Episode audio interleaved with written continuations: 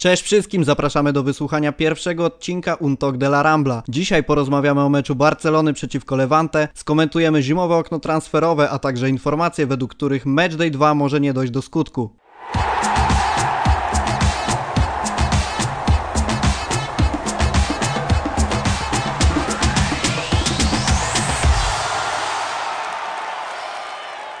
Ja nazywam się Rafał Kowalczyk, a są dzisiaj ze mną dwie niepowtarzalne osoby z redakcji. Pierwszą z nich jest Magdalena Rudnicka Cześć. i jest też Julia Cicha. Hej. Zanim przejdziemy do głównych tematów rozmowy, przedstawimy wam co w murawie piszcie, czyli szybkie szoty. Przed nami mecze ćwierćfinałowe Pucharu Króla. We wtorek Granada podejmie Walencję, a w środę Mirandés zmierzy się z Villarrealem. Mecze Realu Madryt z Realem Sociedad i Barcelony z Atletikiem odbędą się w czwartek. Trudna sytuacja Espaniolu w lidze hiszpańskiej. Lokalny rywal Barcelony po porażce 1-2 z Granadą z zaledwie 15 punktami znajduje się na ostatniej pozycji w tabeli. Niesamowity Erling Holland kontynuuje świetną serię strzelecką po transferze do Borussii Dortmund. Zaledwie w 136 rozegranych minutach zdołał strzelić aż 7 bramek. Cristiano Ronaldo strzelał już gole w 9 kolejnych meczach Ligi Włoskiej. Oznacza to, że wyrównał rekord Davida Trezeguet z 2005 roku, a jeśli trafi w dwóch następnych meczach, wyrówna rekord Serie A. Obecnie należy on do Gabriela Batistuty, który strzelał w 11 meczach z rzędu w 1994 roku. Witamy w nowej formule podcastu. Od teraz będziemy działać pod nazwą Untok de la Rambla, czyli podanie z Rambli. Chcielibyśmy przede wszystkim, żeby nasz podcast był bardziej interaktywny, żebyście wy też mogli wziąć w nim udział. Dlatego otwieramy hashtag UTD la Rambla. Korzystajcie z niego na Twitterze, oczywiście na Rambli, w newsach, w których będziecie komentować podcast. My te komentarze będziemy czytać, najlepsze, najciekawsze znajdą się na antenie w kolejnym odcinku. Pod tym hashtagiem będziecie mogli też odpowiadać na pytania konkursowe. Pod tym hashtagiem będziecie mogli również proponować tematy, które my na pewno podejmiemy w kolejnych odcinkach, dlatego bierzcie udział i wy również możecie się stać częścią naszego podcastu. A teraz płynnie przechodzimy do sytuacji po meczu Barcelony z Levante. Jak wam się podobał meczyk? A całkiem przyjemny, chociaż oczywiście była spora różnica między pierwszą a drugą połową. Po pierwszej panowała taka troszeczkę euforia, a w drugiej wróciliśmy do starej, dobrej Barcelony, która podnosi nam niezaciśnienie, ale myślę, że,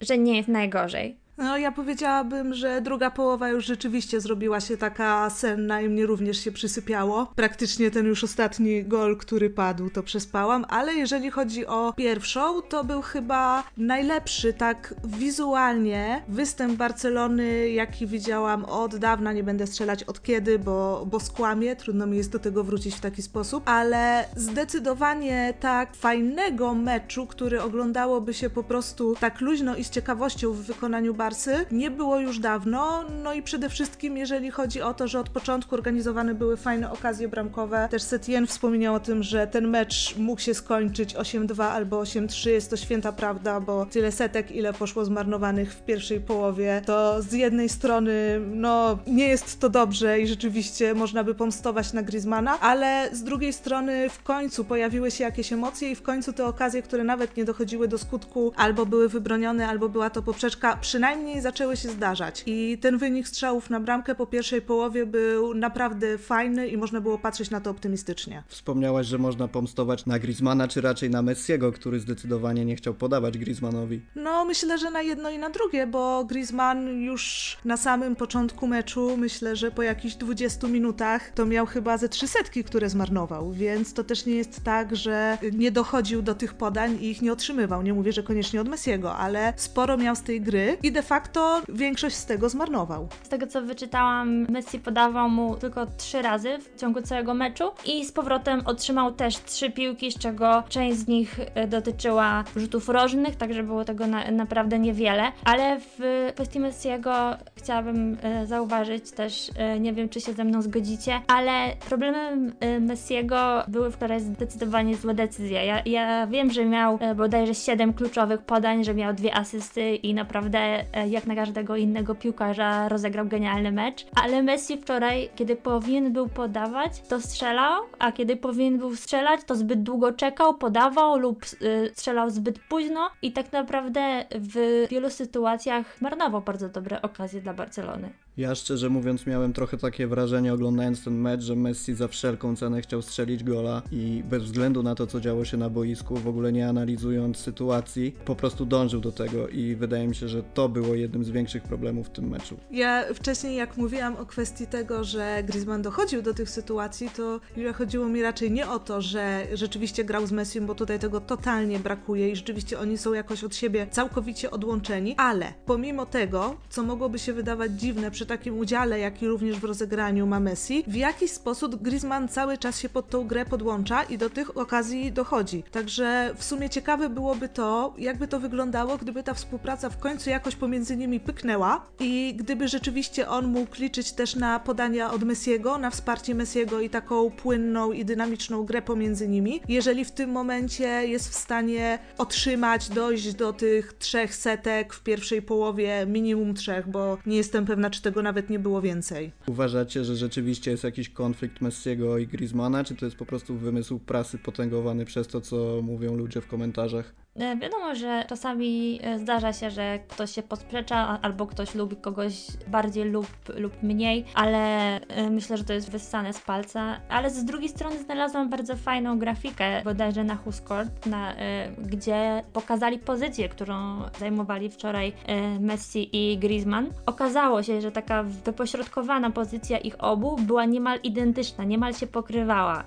Z jednej strony może to oznaczać, że wymieniali się pozycjami, ale z drugiej, że grali tak blisko siebie, że e, naprawdę trudno byłoby, e, żeby oni współpracowali. Ja zgadzam się z Julią, mnie też się wydaje, że nie ma mowy o żadnym konflikcie, to znaczy nie ma żadnych takich prawdziwych wskazań, które mogłyby nam pokazać, że może być między tymi zawodnikami jakiś konflikt. Jedyne na czym się to opiera, to jest to, że tutaj podał, a tutaj nie podał, a tutaj zawodnika nie zauważył. Wszyscy, myślę, że Leo w szczególności, u niego to jest zwykle widoczne, że ma piłkarzy, z którymi ma jakiś feeling, i ma takich, z którymi po prostu jemu ta gra tak bardzo nie leży. I jeżeli z kimś ten feeling ma, to bardzo często nastawia się na silną grę z tym zawodnikiem, tak jak to jest w przypadku Suareza, tak jak to jest teraz z Fatim. Z jakiegoś powodu, trudno jest mi wytłumaczyć z jakiego, ale z Griezmannem tego po prostu nie ma. Ja tutaj nie widzę jakichś takich sytuacji nerwowych pomiędzy nimi.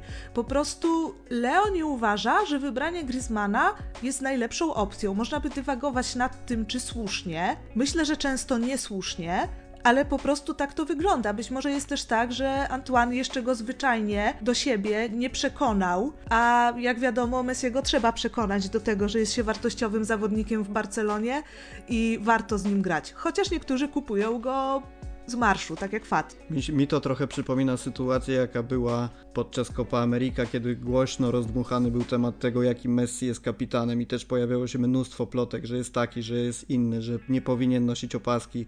Natomiast wydaje mi się, że koniec końców to wszystko jest bardziej rozdmuchane przez media niż rzeczywiście ma miejsce i że Messi z Griezmannem dogadają się na poziomie sportowym, bo wydaje mi się, że o osobistym konflikcie nie ma tu żadnej mowy. I, i też mówienie, że Griezmann że Messi nie lubi Griezmana, bo niejako przez jego transfer nie doszło do powrotu Neymara, to też wydaje mi się dosyć sporą bzdurą. Natomiast w kontekście nadchodzących meczów na pewno mam ogromną nadzieję na to, że chłopaki dogadają się i nie będzie już tematu tego, że, że konflikt między nimi istnieje.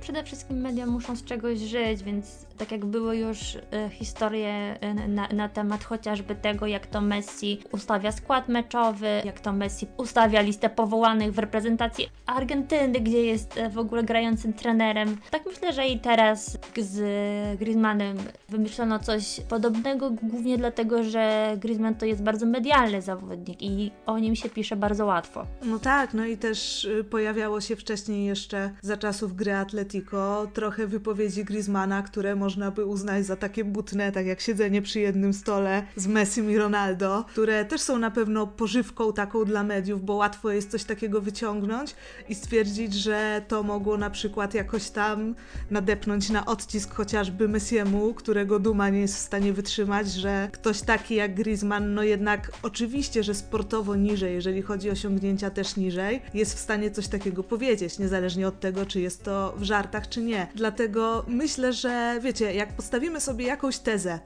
i ta teza ma jakiekolwiek szanse, żeby była prawdopodobna, żeby była realna, i się nad tym człowiek zastanowi, to też bylibyśmy w stanie wyciągnąć 500 tysięcy argumentów na to, że jest tak i tak. I tu w ten sam sposób jest coś nie tak z ich współpracą na boisku, z jakiegoś powodu nie wygląda ona tak pięknie i modelowo jak w przypadku Suareza, co w sumie było dziwne, bo jak przychodził Suarez, y, taki typ zawodnika można by uznać, że wcale tak to pięknie nie zagra razem z Messim. No teraz w tym momencie to tak pięknie nie zagrało i do tego można znaleźć bardzo, bardzo wiele różnego rodzaju argumentów, różnego rodzaju półsłówek, które gdzieś tam spadły, albo spojrzenia po prostu krzywego przez ramię, które może być po prostu dlatego, że wiatr zawiał z tamtej strony i Messi się skrzywił. I jak to poskładamy, może nam wyjść piękna teoria na temat konfliktu. Ale jakichkolwiek podstaw takich realnych, którymi moim zdaniem należałoby się tutaj martwić yy, pod takim względem personalnym, w żadnym razie nie ma. Tak, dokładnie. Z drugiej strony, ja gdybym y, miała być hiszpańskimi mediami, to bym prędzej podłapała temat chociażby Frankiego i Rakitica, kiedy to przy sprowadzaniu De Jonga Rakitic wyraźnie powiedział, że na jego miejsce to on nie przychodzi, bo jego miejsce jest już zajęte. No to już jest y, jednak y, wyraźna o, oznaka pewności siebie, pewnej i zaznaczania swojej pozycji która e, później tak naprawdę się okazało, że owszem, De Jong przyszedł w miejsce Rakitica, a, a jednak e, tego media nie podłapały, może teraz trochę nas posłuchają i za parę dni poczytamy. Wracając troszeczkę do meczu z Levante, po tym jak obgadaliśmy Griezmana i Messiego, czy zaskoczyło Was coś we wczorajszym składzie, czy raczej sprawdziły się podejrzenia co do wyjściowej jedenastki? Jeżeli chodzi o mnie, to ta jedenastka, która została wystawiona w meczu z Lewantem w żaden sposób mnie nie zaskoczyła, bo biorąc pod uwagę zawodników, których obecnie mamy dostępnych, to jest taki skład, którego w 100% mogłabym się spodziewać. Tak samo jak to, że graliśmy 4-3-3, które moim zdaniem w końcu fajnie zadziałało to, o czym wspominałam wcześniej, że pierwsza połowa, zwłaszcza wizualnie pod względem dynamiki, tempa i prowadzenia tej gry, poszła bardzo dobrze. No i jeżeli chodzi o De Jonga i Rakitica, to rzeczywiście to rozwiązanie okazało się, że jednak mogło się sprawdzić w środku pola. A nie zaskoczyło Was, że w obronie wyszedł Semedo, a nie Roberto? Bo mnie szczerze mówiąc troszeczkę tak, spodziewałem się, że przy powrocie do 4-3-3 mimo wszystko Roberto wyjdzie w podstawowej jedenastce. A nie, właśnie ja nie, ponieważ widać wyraźnie, że Roberto był preferowany do, do gry z trójką w obronie razem z dwoma stoperami, czyli był takim powiedzmy trzecim stoperem. Także wydawało się logiczne, że Semedo przynajmniej dostanie szansę w ustawieniu z czwórką, ponieważ on w grze trójką obrońców jest zbyt niepewny. Tam e, jednak to jest trójka, która się nie rusza zbytnio z miejsca, ponieważ jest takim ostatnim bastionem broniącym dostępu do, do bramki, a Semedo ma ten dryk ofensywny, który też bardzo dobrze było widać wczoraj, bo troszeczkę sobie prze, przeanalizowałam e, jego grę i okazało się, że Levante wczoraj aż przez 43% czasu atakowało swoją lewą stroną, czyli właśnie stroną Semedo, niejako przeczuwając, że, y, że prędzej tam znajdzie się miejsce na akcje ofensywne, co e, poniekąd się sprawdziło, ponieważ e, Semedo obronie zagrał e, powiedzmy ok, bez szału, a w ataku pokazał się z dobrej strony, notując chociażby aż cztery udane driblingi. No mi się szczerze mówiąc wydaje, że to był jeden, jeżeli nie najlepszy mecz Semedo, to na pewno jeden z najlepszych bo no taki duch Daniego Alvesa w tej akcji, kiedy trafił w poprzeczkę, można było poczuć.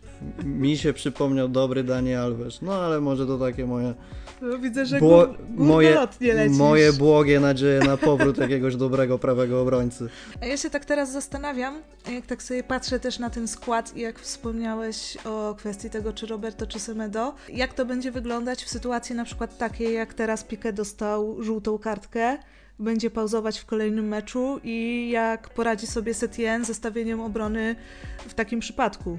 Mi się wydaje, że jeżeli zostanie przy 4-3-3, co jest chyba najbardziej prawdopodobne na ten moment, to po prostu zagramy francuskim duetem w środku. Ale to jest dwójka lewonożnych stoperów. Myślisz, że takich ustawi? Którego wtedy bliżej prawej?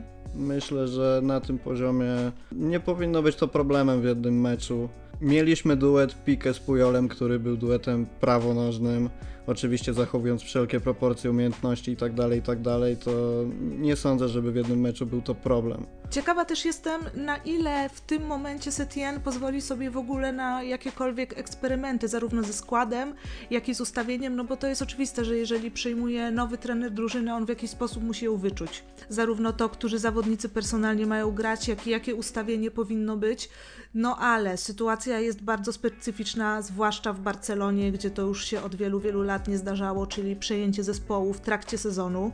No i gra na wszystkich frontach w tym momencie jeszcze, oby nadal więc na pewno nie jest to dobry czas na eksperymenty, a z drugiej strony bardzo mnie zastanawia, czy bez takich eksperymentów i bez prób różnego ustawienia i różnych zawodników, które no zwykle nie obędzie się bez tego, żeby gdzieś się nie przejechać i nie było jakiejś porażki, czy bez tych eksperymentów Setien będzie w stanie to wszystko sobie poukładać tak, jak powinno po prostu grać u niego według jego myśli. Mi się wydaje, że do końca tego sezonu Setien będzie miał taki okres przejściowy, w którym będzie bazował troszeczkę na tym, co Barcelona Valverde robiła, mm. czyli 4-3-3, a dopiero od przyszłego sezonu, kiedy przepracuje z drużyną pełen okres przygotowawczy, dopiero będzie wprowadzał swoją pełną myśl, czyli być może zobaczymy to 3-5-2, ale wydaje mi się, że póki co to będzie 4-3-3.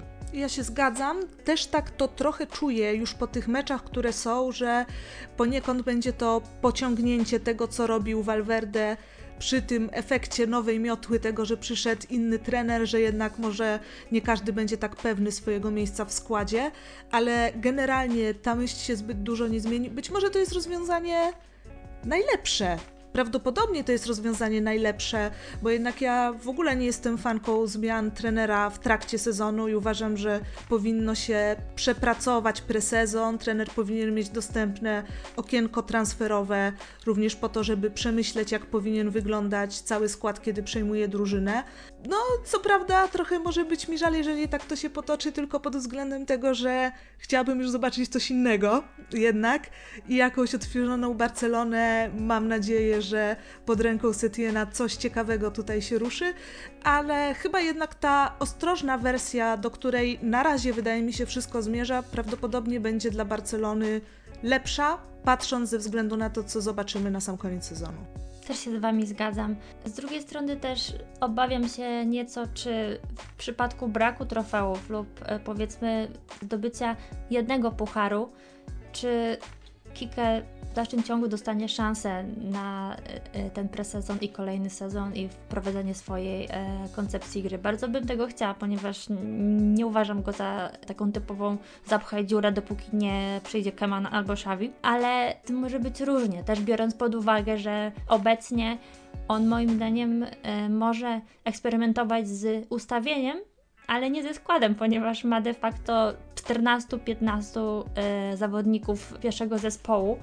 I to jest tyle, no to jest pierwsza jedenastka plus trójka zmienników i zbyt, zbyt wielkiego pola do manewru tutaj nie ma. No właśnie, zaczęłaś tutaj mówić o okrojonej kadrze, którą Setien dysponuje.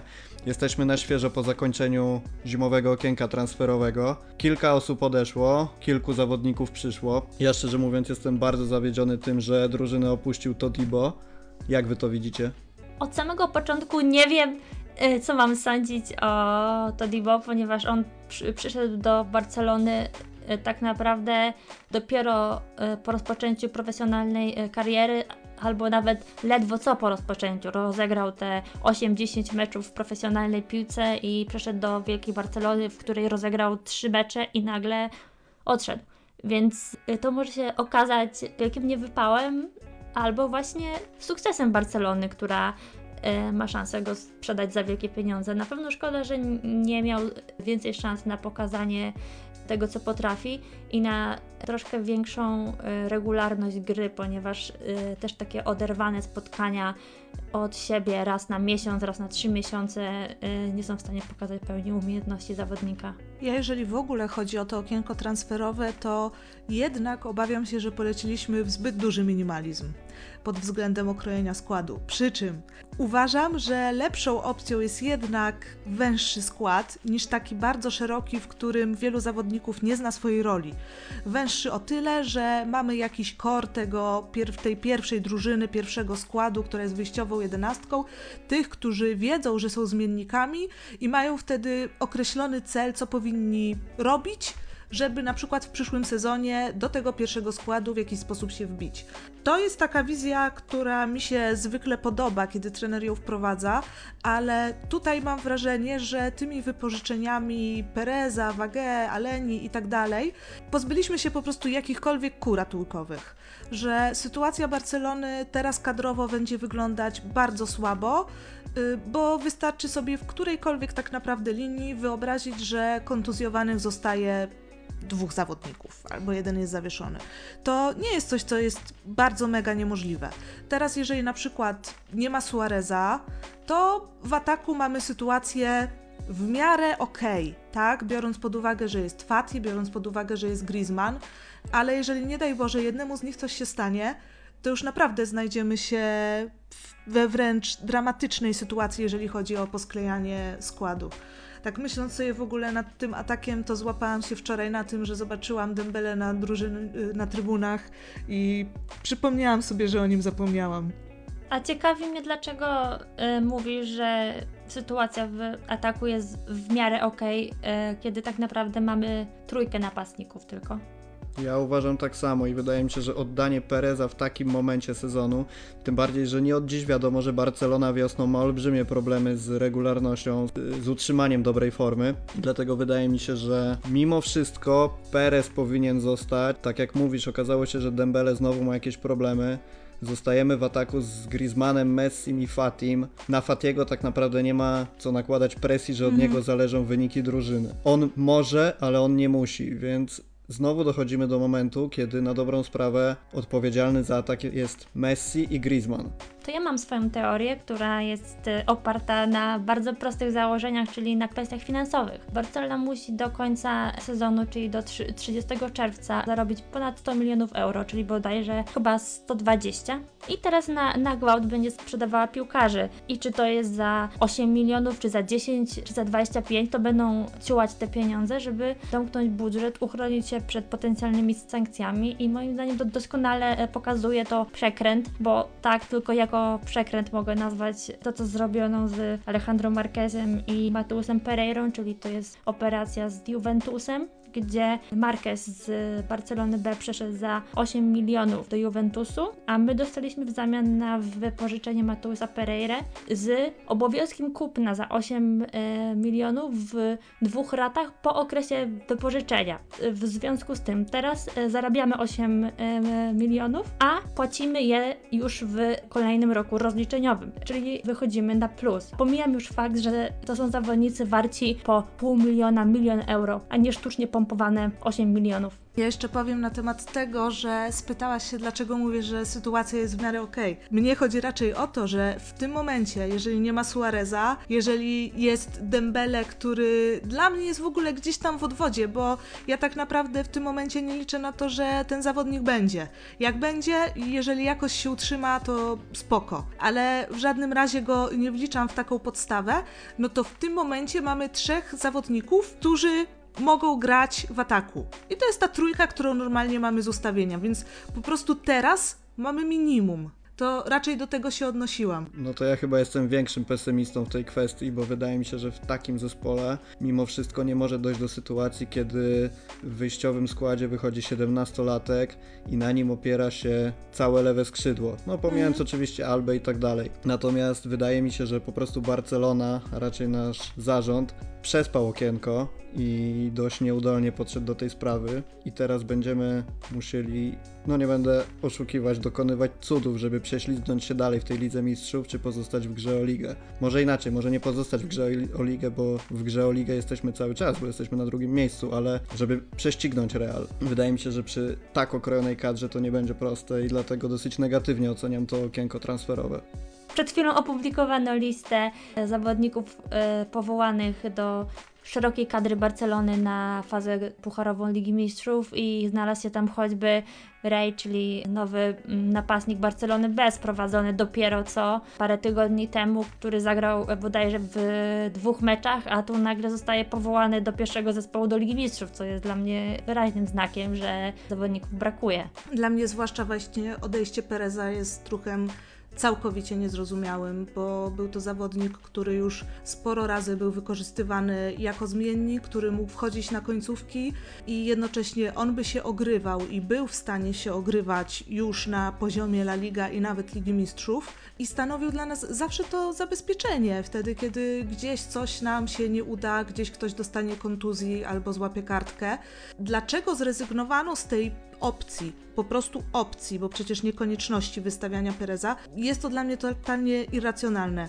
I w ogóle zastanawiam się, jest wasz, jaka jest Wasza opinia na temat tego, właściwie dlaczego to okienko zostało przespane. Czy zostało przespane ze względu na to, że nie było jakiejś wizji, że była wymiana trenera i nie było wizji trenera, który na przykład nie był w ogóle jeszcze do tego przygotowany, czy była jakaś w ogóle inercja ze strony klubu. Mnie jest trudno sobie w ogóle wytłumaczyć, dlaczego takie ruchy akurat zostały podjęte.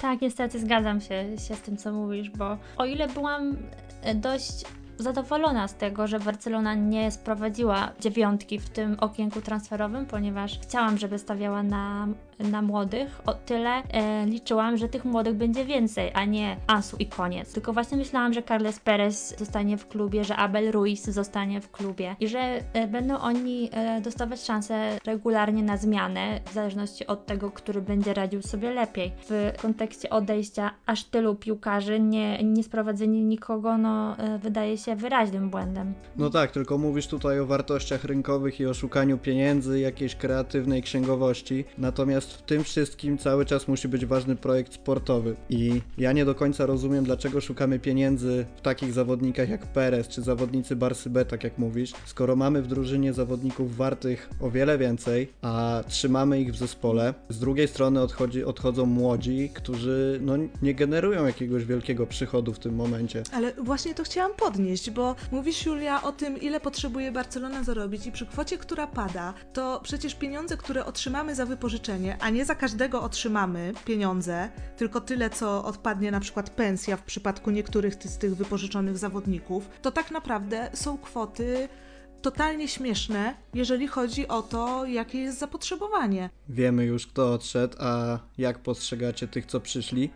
Zwyczajnie, z jednej strony fajnie, że pozyskujemy młodych, Ligi Portugalskiej na co dzień nie oglądam, dlatego trudno też jest mi się wypowiedzieć w niektórych przypadkach, ale również wydaje mi się, że te kwoty, za które zostali oni sprowadzeni, są minimum trochę podejrzane. Po raz kolejny wydajemy całkiem sporą kasę. Wiadomo, że jak na obecne realia rynku, to nie są to pieniądze aż tak przerażające, jeżeli to jest 30 milionów, ale wciąż sporą kasę za piłkarzy przy których no, nasza taka pierwsza jednak reakcja jest. Za co my tyle zapłaciliśmy? Milczeniem.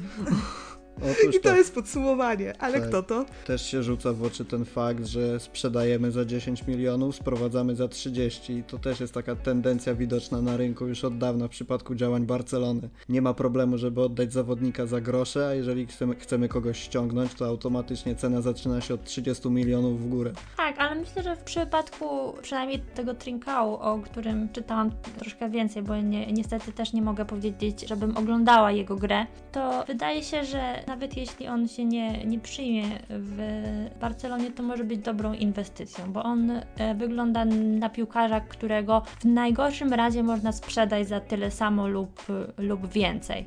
W ogóle tutaj jest jeszcze inna ciekawa kwestia, zwłaszcza jeżeli chodzi o pieniądze, mianowicie zwróćcie uwagę, że obu tych zawodników będziemy mieć dopiero od przyszłego, początku przyszłego sezonu. Wykonaliśmy te ruchy, y, no ale one nam jak na razie nic nie dadzą, więc wciąż jesteśmy w sytuacji, w której wyłącznie wypuściliśmy zawodników zamiast kogoś przyjąć, jeżeli patrzymy na to, że jeszcze mamy do dogrania jednak ten sezon do końca. Ale postrzegacie tych zawodników w ogóle jako wzmocnienie składu na przyszły sezon, czy po prostu element jakiejś inwestycji? Bo ja szczerze mówiąc nie widzę Może podejdę do tego trochę pesymistycznie, ale znając transfery Barcelony takich mniej znanych nazwisk, jakoś nie widzę tego, że oni w przyszłym sezonie zagrają chociaż marginalną rolę w układaniu składu. Zdecydowanie bardziej inwestycji. Przy czym ja patrzę z perspektywy takiej, że naprawdę realnie tych zawodników nie znam. Mogę powiedzieć tyle, co przeczytało się w prasie podczas ich transferów, i to jest tak naprawdę całość mojej wiedzy, czyli zero w tym momencie. I podejrzewam, że nie odbiega ona od wiedzy przeciętnego kibica na temat tych zawodników. Stąd też, zwłaszcza przy takich kwotach i takim dealu, który już jest jakimś zabukowaniem y, od lipca tego roku, bardziej wygląda mi właśnie to na te ruchy transferowe, gdzie sprowadzany był zawodnik po to, żeby potem jakoś to ograć i na nim zyskać, niż na realne wzmocnienia. Aczkolwiek jednym tym niezbywalnym plusem jest rzeczywiście to, że sięgnęliśmy y, po zawodników młodych. To na pewno spoko. Trzeba mieć nadzieję, że skauci Barcelony wiedzą, co robią. Tak, dzisiaj też przeczytałam z dość wiarygodnego źródła z ESPN e, na, na temat Trincao Barcelona e, miała aż 15 raportów o jego grze i była na, na tyle zdecydowana na jego sprowadzenie, że tak naprawdę nie e, konsultowano tego z Setienem, co on, on sam przyznał ostatnio na konferencji prasowej, że kiedy przyszedł do klubu, to ta operacja była już bardzo zaawansowana i on sam mm, nie miał na nią wpływu. Ale też właśnie w tym samym źródle pojawiły się doniesienia, że on ma od 1 lipca od razu dołączyć do pierwszej drużyny Barcelony i ma się z nią przygotowywać do sezonu. No dlatego ja tym bardziej się zastanawiam nad tym transferem. Tak jak mówisz, nie było to konsultowane z Setienem. Czy nie będzie czasem tak, że on po prostu nie znajdzie miejsca dla tego zawodnika w swoim składzie? Podobna sytuacja była z Malcolmem i wiemy jak to się skończyło. Na razie to miejsca ci dostatek. Miejsca dostatek, tak, tylko czy jego umiejętności będą na tyle wysokie, że wykorzysta to miejsce w składzie. Nie no, łapie, łapie. Ja uważam, że w ogóle zawsze bardzo niebezpiecznym ruchem jest sprowadzanie trochę na siłę trenerowi zawodnika, o ile rzeczywiście ma być tak, że ten zawodnik będzie grał i ma być wykorzystany. Bo to się różnie kończy. Trudno mi jest tutaj powiedzieć też, jaką osobą personalnie jest Setien i jak on do tego podejdzie, bo jak to się skończyło z Malcolmem, no to wszyscy wiemy. Aczkolwiek powiem wam, że w sumie z dwojga złego wolę te ruchy, które zostały wykonane i sprowadzenie tych zawodników niż odgrzewanie Rodrigo za 60 milionów. Dla mnie pomysł sprowadzenia Rodrigo to w ogóle był od czapy i takie ryzy... to, to był taki zabieg, który miał pokazać, że Suarez jest kontuzjowany i my szukamy kogoś na jego miejsce, żeby kibice byli spokojni. Rodrigo grał w lidze, gra w lidze hiszpańskiej, jest ograny, zna ligę i puszczenie takiej informacji do mediów było moim zdaniem takim zabiegiem mającym trochę uspokoić kibiców, aczkolwiek nazwisko zostało dobrane troszeczkę nieodpowiednio, bo powiedzmy sobie szczerze, czy ktokolwiek poczuł się spokojniejszy na myśl, że przyjdzie do nas Rodrigo? No, mi się wydaje, że niekoniecznie. No ja na pewno nie, ale fakt, e, to było takie patrzcie, robimy coś, patrzcie, działamy, patrzcie, zarządzamy tym klubem. Bądźcie z nas dumni. A jeszcze co myślicie na e, temat piłkarza, o, o którym e, tak naprawdę nie mówi się od dłuższego czasu, a który wszy, wszystko wskazuje na to, że wróci do nas w czerwcu, czyli o Coutinho. Ja bardzo lubię tego zawodnika, więc mam cichą nadzieję, że jak wróci, to Setien znajdzie dla niego miejsce w składzie. Natomiast dochodzą do tego kwestie, tak jak mówiłaś wcześniej, budżetowe. Mi się wydaje, że mimo wszystko zarząd będzie chciał go sprzedać, żeby zebrać pieniądze na Martineza. Bo w tym momencie będą bardziej szukać zastępstwa dla Suareza, niż będą starali się upchnąć Coutinho gdzieś w tym całym systemie. Dlatego z jednej strony bardzo bym chciał, żeby on wrócił i pokazał, że rzeczywiście, że rzeczywiście może grać w Barcelonie, a z drugiej wydaje mi się, że on już mimo wszystko wypadł z tego trybu, z tego systemu i że po prostu wróci w lipcu, Bayern go nie wykupi, ale nim się obejrzymy będzie już hasał w jakimś innym klubie. Ja się zgadzam z tym ostatnim, co powiedziałeś, czyli że prawdopodobnie on już wypadł z tego rytmu. Mnie, aczkolwiek byłam pozytywnie nastawiona do samego transferu, ale wydaje mi się, że jednak Setien nie będzie w stanie znaleźć mu miejsca w tym systemie, w którym gra Barcelona, bo ja po prostu od początku oglądając Coutinho widziałam, że w porównaniu z tym, jak on czuł się w Liverpoolu, w Barcelonie od początku się dusił i się męczył.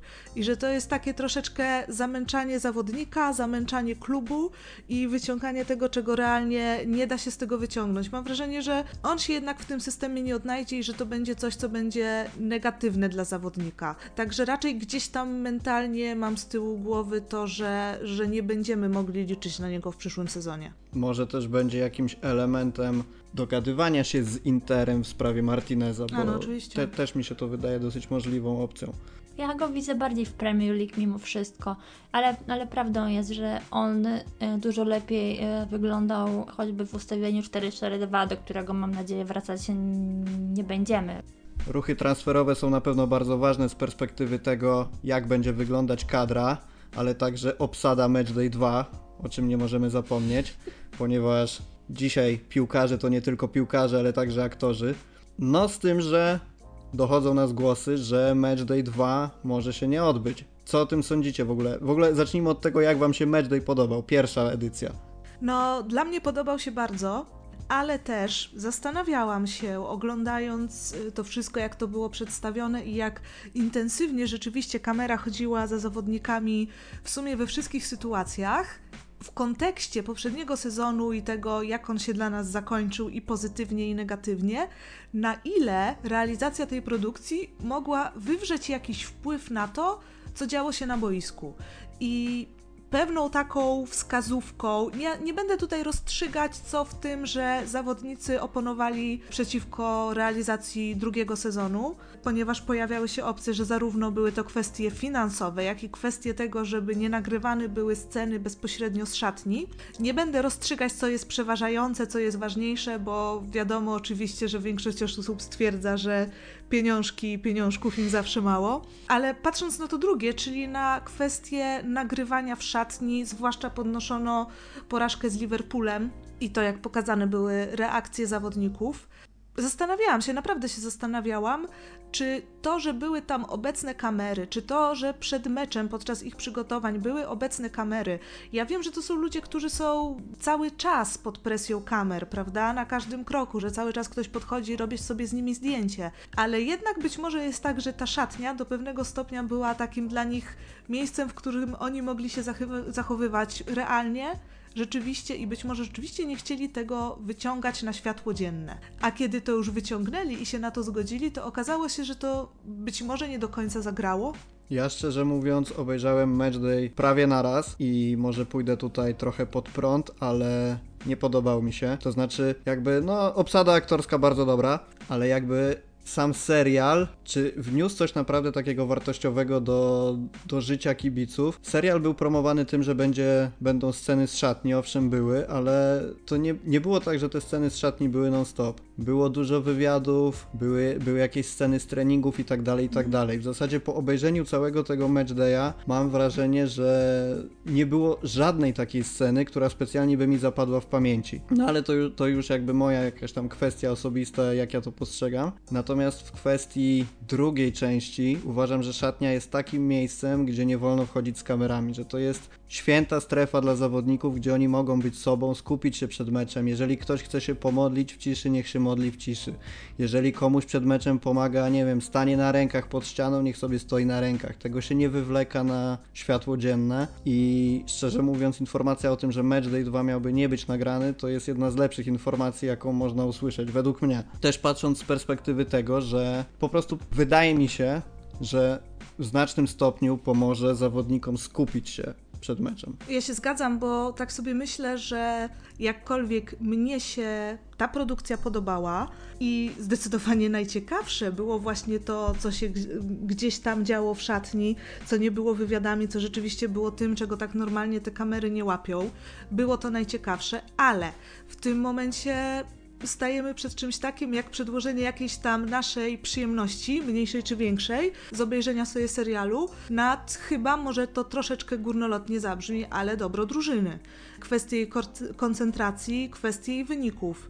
No nie wiem, mówiłeś, że nie, zapadło, nie zapadły ci jakieś konkretne sceny w pamięć, ale powiem szczerze, że mnie ten odcinek o meczu z Liverpoolem i zwłaszcza szatnia po tym meczu, no zapadł bardzo, jak widziałam, w jakim oni byli stanie i jeżeli wyobrażę sobie siebie w takiej sytuacji, gdzie najpierw y, powtarzane jest i nagrywane to, jak oni gadają o tym, że nie powtórzymy Romy, nie powtórzymy tego błędu, nie powtórzymy tego błędu, a potem pokazana jest ta klęska i pokazana jestem ja, jak jestem totalnie w ogóle psychicznie rozbita po tym, co się nie udało i jak bardzo daliśmy ciała, to kurczę, czułabym się z tym po prostu fatalnie. No tak, ale mówisz tutaj o przerwie z Liverpoolem.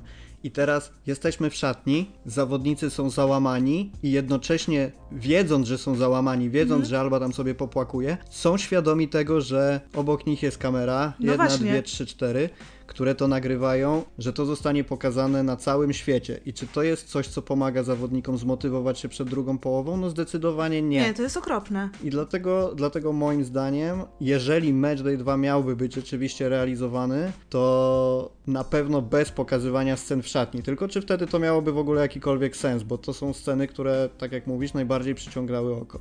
To ja się z Wami częściowo zgodzę, ale też y, moje podejście jest być może troszeczkę dziwne, ale dla mnie w piłce najważniejsza jest piłka, czyli dużo bardziej atrakcyjne byłoby dla mnie chociażby nagranie pewnego treningu Barcelony, który mogłabym sobie obejrzeć, y, niż jakieś sceny, gdzie oni chodzą jeść obiad, co oni robią w wolnym czasie lu, lub jak wyglądają ich szatnie. Także te, ta produkcja nie, nie była dla mnie atrakcyjna pod wieloma względami, ale zgadzam się, że e, kamery do szatni wstępu mieć nie powinny i takie też są e, najnowsze doniesienia e, medialne też z dość dobrego źródła, że piłkarze ostatecznie wyrazili zgodę na kręcenie drugiego sezonu pod pewnymi warunkami, a jednym z nich najważniejszym jest e, niewpuszczanie kamer do szatni. I to by trochę wskazywało na to, e, że jednak to mogło być powodem ich niezadowolenia, a nie kwestie finansowe, bo tam była mowa o chyba półtora e, miliona euro do podziału, czy coś takiego, to dla nich to jest na waciki. Z jednej strony na ale z drugiej, jeżeli im się te pieniądze należą, to ja akurat całkowicie rozumiem to, że chcą je otrzymać. No to taka już dygresja z mojej strony. Powiem Ci, że w pierwszym momencie, kiedy o tym przeczytałam, to pomyślałam, okej, czyli temat w ogóle traci sens w takim razie, ponieważ tak jak mówił Rafał, to było tym właśnie promowane, ale z drugiej strony, jak teraz się zaczęłam zastanawiać, jak tu sobie gadamy, to po przemyśleniu formuły tego programu, myślę, że jednak miałoby to sens, i to całkiem duży, ponieważ mnie w sumie najlepiej oglądało się nagrania, które przedstawiały poniekąd sezon jako film. Czyli widzieliśmy przypomnienie tych wszystkich meczów w trochę innych ujęciach, jak to wyglądało. Myślę, że gdyby zrealizować to w taki sposób i rzeczywiście pozostawić im tą strefę, która jest ich taką intymną sferą w szatni, y, może również tą z rodzinami, a skupić się rzeczywiście na przebiegu sezonu i przestawić go w troszeczkę taki bardziej fabularyzowany sposób, to mogłoby mieć rzeczywiście sens. Ale to jest tylko moja perspektywa tego, jak ja to odbierałam i podejrzewam, że dla wielu właśnie to, że mogli zobaczyć, jak Alba sobie płacze, a potem sobie z tego heheszkować, to było całe mięsko tej produkcji. To znaczy, mi się też wydaje, że z perspektywy realizatorów dużo bardziej opłaca się pokazać piłkarzy jako celebrytów, bo pokazanie piłkarzy wyłącznie jako piłkarzy trafi przede wszystkim do kibiców i do nikogo więcej. Pokazanie, pokazanie piłkarzy jako poniekąd zwykłych ludzi, którzy mają więcej pieniędzy, jeżdżą takimi i takimi furami, robią w wolnym czasie to i to, przyciągnie przed ekrany nie tylko kibiców, ale też ludzi, którzy nie interesują się piłką, a chcą zobaczyć, co robi Messi w wolnym czasie. I wydaje mi się, że to też będzie bardzo ważne w kontekście realizowania drugiego sezonu. Tylko też w tym przypadku problem jest to, że zdecydowana większość piłkarzy e, Barcelony e, to jednak nie są celebryci. To są zwyczajne chłopaki, które kiedy pytasz ich o czas wolny i o zainteresowania, to mówią, że lubią piłkę i że, że lubią spędzać czas z rodziną w domu.